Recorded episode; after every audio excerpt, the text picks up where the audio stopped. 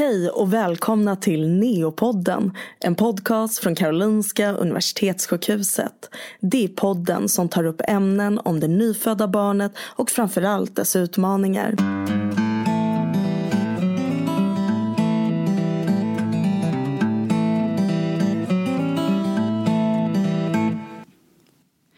I det här programmet är vi på neonatalavdelningen i Solna där specialistsjuksköterskan Veronica Hansson arbetar.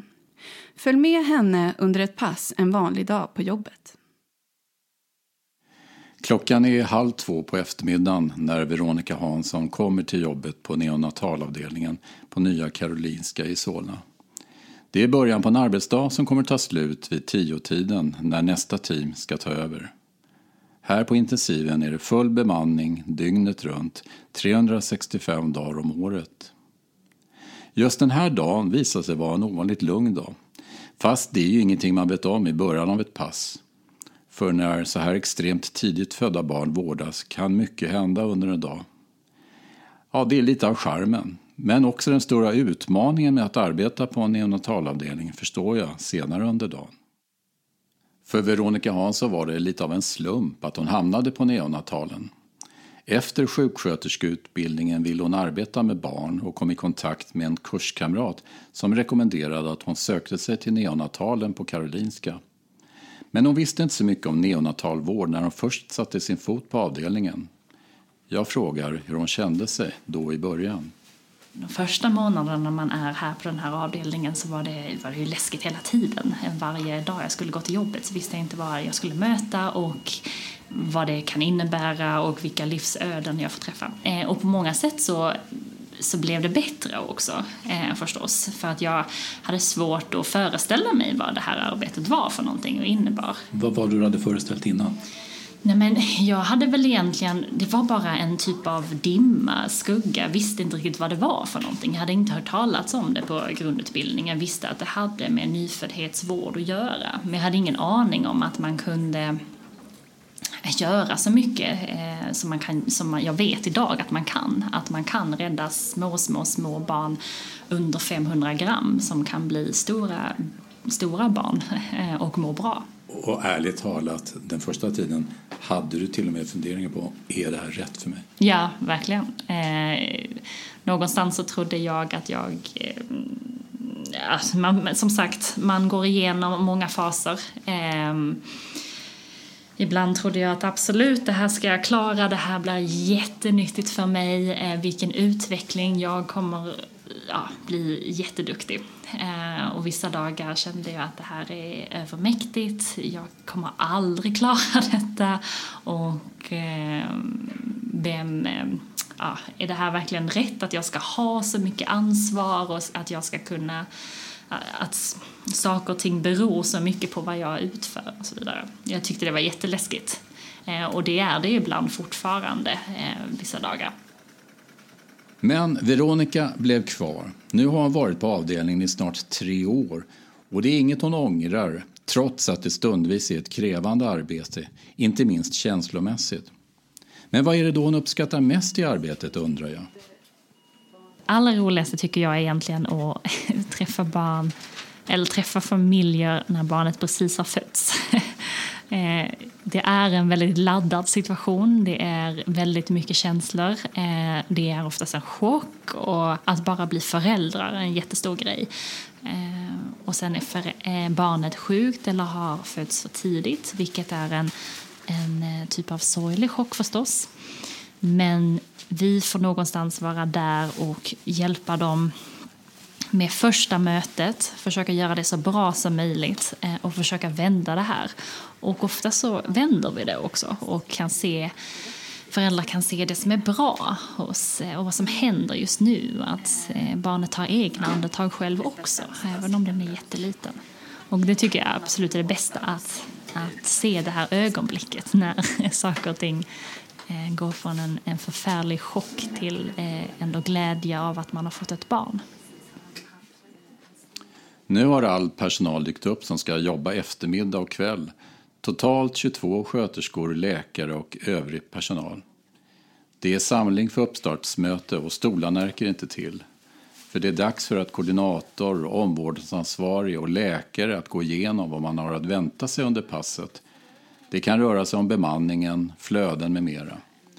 Läkaren Louise André Tovi går igenom status för barnen som ligger inne på avdelningen. Just nu så är det väldigt lugnt på avdelningen för ovanlighetens skull. Så har vi ett nytt barn som kom igår som nu är född i vecka som mår fint och ligger i sitt pack. Och sen så har vi som mår jättefint efter att ha extuberats till CPAP och är mitt inne i sin betapredkur som ju har gjort underverk för den här lilla bebisen. Vårddrömmen på intensiven kallas för fyrklöven. Här finns plats för 4 barn och det är också 4 i bemanningen. 1 sjuksköterska och också 1 undersköterska eller barnsköterska per 2 barn i ett team. Personalen sitter bakom glasrutor med bra överblick över barnen och föräldrar. Titt som tätt kollar de dataskärmarna där barnens olika värden visas. Föräldrarna, mest mammor idag, sitter eller ligger bredvid kuvöserna. Det finns andra rum som föräldrarna kan gå till och vila. Men möjligheten finns förstås att vara med sitt barn i princip dygnet runt, berättar Veronica. Det hörs inga barnskrik eller andra ljud från barnen. Det gör man inte på en intensivvårdsavdelning med barn som är födda vecka 24 eller 25. Det som låter är all utrustning som barnen är uppkopplade mot. Okej Veronica, berätta lite vad vi ser här i rummet. För här ligger ju en pojke som är veckor nu. Precis, och ligger i kuvös, i respirator och är uppkopplad till ett övervak där vi ser puls och saturation och andningsfrekvens. Och just nu så övervakar vi även hur barnet ventilerar ut koldioxid genom huden. Ser allt bra ut? Ja, det gör det för tillfället. Och det jag tittar på då är att jag tittar på respiratorn. Att respiratorn levererar det barnet behöver för att kunna ha en bra andning. Jag tittar på ifall volymer och så stämmer överens. Likaså ifall det kommunicerar då med övervaket. Där man ser syremättnaden och vi har en bra och stabil puls. En stor del av arbetet för Veronica och hennes kollegor är att ha koll på värden. Att ändra på flöden och så förstås att vara stöd till föräldrarna. Föräldrar som för någon dag sedan inte räknade med att få barn för dem kanske om 4 månader. Och nu plötsligt sitter de där med ett litet barn. Inte större än 30 centimeter. Och kanske en vikt mellan 500 till 600 gram. Ett barn som kommer att vara helt beroende av livsuppehållande teknik en tid framåt. Det är en omvälvande upplevelse även för personalen. Vi är med i absolut troligen mammas och pappas värsta och skräckinjagande ögonblick. Men vi är där och stöttar dem till att visa att det här är en människa, det här är ett barn och det här är ert barn som har fötts. Vi hjälper dem igenom hela situationen och hela chocken av att barnet är så litet, har 5 tår, 5 fingrar och behöver ligga i en kuvös. Den behöver kanske ha hjälp med andningen, behöver ha hjälp med och får inte mat, kan inte äta genom vanlig amning och får mat kanske via en slang ner till magsäcken och så vidare. Det är vardagsmat för oss, men vi är där och länken är genom att hjälpa föräldrarna att komma över den här chocken och vad det innebär till att sen väldigt sakta men säkert börja försöka knyta an till barnet. Vilket är jättefantastiskt att se.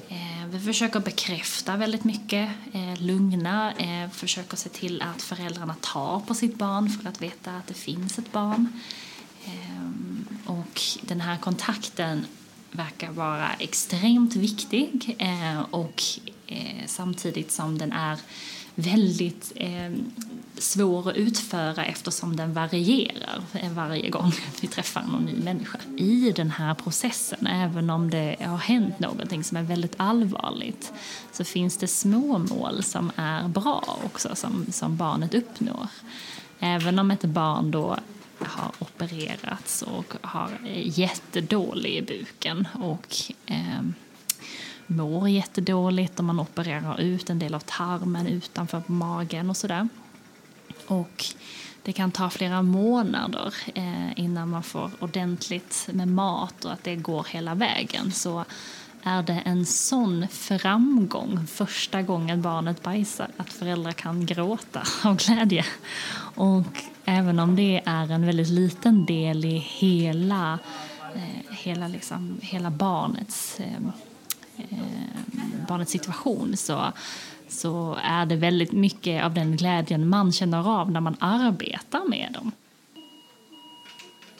I ett av rummen ligger Diana i en kuvös. Det är en liten flicka som föddes vecka 25+6. Ja, man är noga med att räkna dagar eftersom varje dag har betydelse när barnen är så här små. Nu är Diana 27 veckor gammal. Det är första barnet för mamman och Veronica säger att det var en kaotisk förlossning där moderkakan lossnade och det var risk för såväl barn som för mamman. Men nu är det stabilare. Diana ligger nerbäddad i den varma kuvösen som håller runt 30 grader. Hon har en så kallad CPAP över näsan. Det är en liten mask som trycker in luft och syre och hjälper barnet att andas. Det är för att lungorna på så här små barn inte är färdigutvecklade. Nu väger Diana 660 gram. Hon är liten för sin ålder eftersom hon var tillväxthämmad från födseln, berättar Veronica. Några gånger per dag får föräldrarna hjälp med att kolla blöjor, ta tempen och göra lite skötsel. Samspelet är viktigt. Föräldrarna måste lära sig att göra mycket själva. Så. 36,7, ja precis. Ja, men vad bra. Det var en bra temp. Duktig. Då kan vi börja med att ta ansiktet först då. Så då tänker jag så här, hon ser lite geggig ut i ögonen. Skulle kanske kunna tvätta lite med natriumklorid där. Jag tar de här små. Det blir lite, hon är så liten. Ska jag bara ge lite natriumklorid också. Så. Och så vet du att du tar utifrån in så att vi inte sprider ut det smetiga i ögat. Precis, så ja. Så håller jag om henne lite under tiden. Om du håller om henne så ska jag lossa lite på CPAP-masken. Så ska vi se hur näsan ser ut, om det finns några tryck eller om vi ska göra någonting där. Ska vi se, har hon hållit sig stabil när vi har lättat förut? Ja, det har hon. Den ser faktiskt väldigt fin ut tycker jag. Då tänker jag att vi byter mask så kanske vi kan behålla den så fin. Ja, det blåser väldigt. Så ja, vännen. Så där. Nu fick du tillbaka luften. Tänker du någon gång på hur upplever barnet där? Ja, hela tiden. Det får man ändå säga är vår främsta uppgift. Hur barnet upplever alla procedurer och all vård. Och hur barnet, om barnet upplever smärta och kan inte kommunicera det och hela den biten gör vi hela tiden utifrån barnets vad heter det, synpunkt. Perspektiv, precis. Så absolut, vi utgår alltid från barnet. Vi tänker på ifall de har någon smärta, ifall vi kan planera så att vi utför både att vi byter blöja och tar blodprover vid samma tillfälle för att kunna ge barnet möjlighet att kunna sova. Är man på sjukhus så blir man störd väldigt många gånger redan av ljud exempelvis, som vi försöker att dämpa och se till att det är mörkt och tyst och varmt och likt som det kanske har varit i livmodern, och försöka få ge barnet alla så bra förutsättningar som möjligt för att kunna utvecklas. Vet du hur mycket barnet känner och tänker? Nej, det vet jag inte helt förstås. Men man kan se att barnet känner och troligen tänker. Och det kan man se av olika typer av rörelser. De kommunicerar fortfarande även om barnen inte verbalt uttrycker ord. Så kommunicerar barnen genom att visa att nu får det vara nog. De blir trötta och slappa om de är riktigt utmattade. De sätter oftast händerna framför. Vi håller ofta på väldigt mycket i ansiktet. Så sätter de händerna framför och säger nu får det vara nog. Och kan kommunicera genom att man kan se att de slappnar av när man badar dem och de tycker det är skönt kanske. Eller att om saker och ting, man märker av hos barnen ifall saker och ting känns bra och ifall saker och ting gör ont och känns dåligt. Idag är det som sagt lugnare och Veronica har gott om tid att skola in kollegan Malin Arne som tidigare arbetat som anestesisjuksköterska på Danderyd sjukhus. Malin är inte ensam nybörjare på avdelningen visade sig. Det är fler som ska skolas in och nästan varje specialistsjuksköterska har någon som går bredvid. Skälet är att rätt många slutar efter en kort tid. Det tar också tid att få rätt kompetens. Inskolningen tar cirka 3 månader. Men varför är det så många som slutar? Jag tror att det är väldigt svårt i början att börja här som ny. Det är mycket att lära sig, bara vilka typer av arbetsrutiner vi har. Vi har jättemånga PM och så vidare som behöver läsas och mycket arbetsrutiner. Att bara komma ihåg dem är jobbigt, eller svårt menar jag, inte jobbigt, svårt. Men å andra sidan så löser vi av varandra 3 gånger per dygn och med det kontrollerar varandra 3 gånger per dygn så vi får också hjälper varandra också att kontrollera att inga fel görs och kan ofta korrigera det innan att det blir någonting som är allvarligt. Hur, Veronica, skulle du vilja säga att man ska vara funtad för att trivas på det här jobbet som specialsjuksköterska? Ja, man ska vara nyfiken. Man ska inte vara för rädd för att testa nya saker. Men man ska också vara villig att ta emot väldigt mycket. Man ska vilja att lära sig väldigt mycket hela tiden. För att man uppnår nästan aldrig ett tillfälle då när man känner att nu har jag koll på allt, nu kan jag ta det lugnt. Det är alltid nya situationer som uppkommer och nya utmaningar och saker man inte har utfört som ändå uppkommer i det här arbetet. Och det ska man vilja och man ska få liksom motivering av att detta sker, tror jag är bra. Det jag tycker är så fantastiskt på den här avdelningen är också att om man är intresserad av vård och omvårdnad så vi fokuserar på hela patienten, hela kroppen och hela familjen. Och jag menar inte att andra avdelningar inte fokuserar på helheten utan det jag menar är att vi fokuserar inte på ett organsystem eller liknande hos en patient. Vi har inte bara hand om det hjärtat och kardiologiska eller magen och tarmarna utan för oss och inom neonatologin så berörs hela kroppen, allt är omoget och vi behöver således lära oss om hela kroppen och vad som händer i vilka utvecklingsfaser för att veta vad vi kan stödja med och vad vi kan hjälpa med för att utvecklingen ska optimeras. Likaså så är föräldrarna med i den här utvecklingen och vi behöver stödja hela paketet.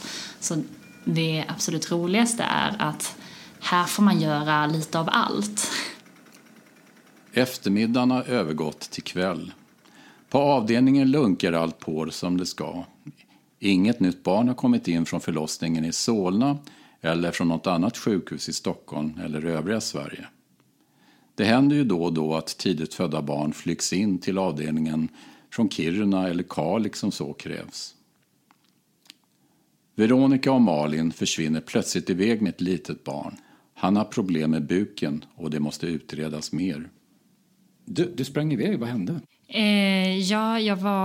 Vi har kommit tillbaka från röntgen och vi har fått röntgensvar helt enkelt. Och det visar sig att det verkar finnas någon typ av fri gas i buken. Så vi ska titta på om vi kommer behöva åtgärda det med operation eller ej helt enkelt.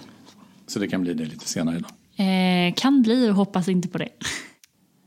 Vi lämnar Veronica som har några timmar kvar på sitt pass. Sen, säger hon, blir det direkt hem, lite mat och rakt i säng. Jag ser att hon gäspar och undrar om hon redan är trött. Nej, det är för att det är för lite att göra. Då blir jag trött, svarar hon med ett leende.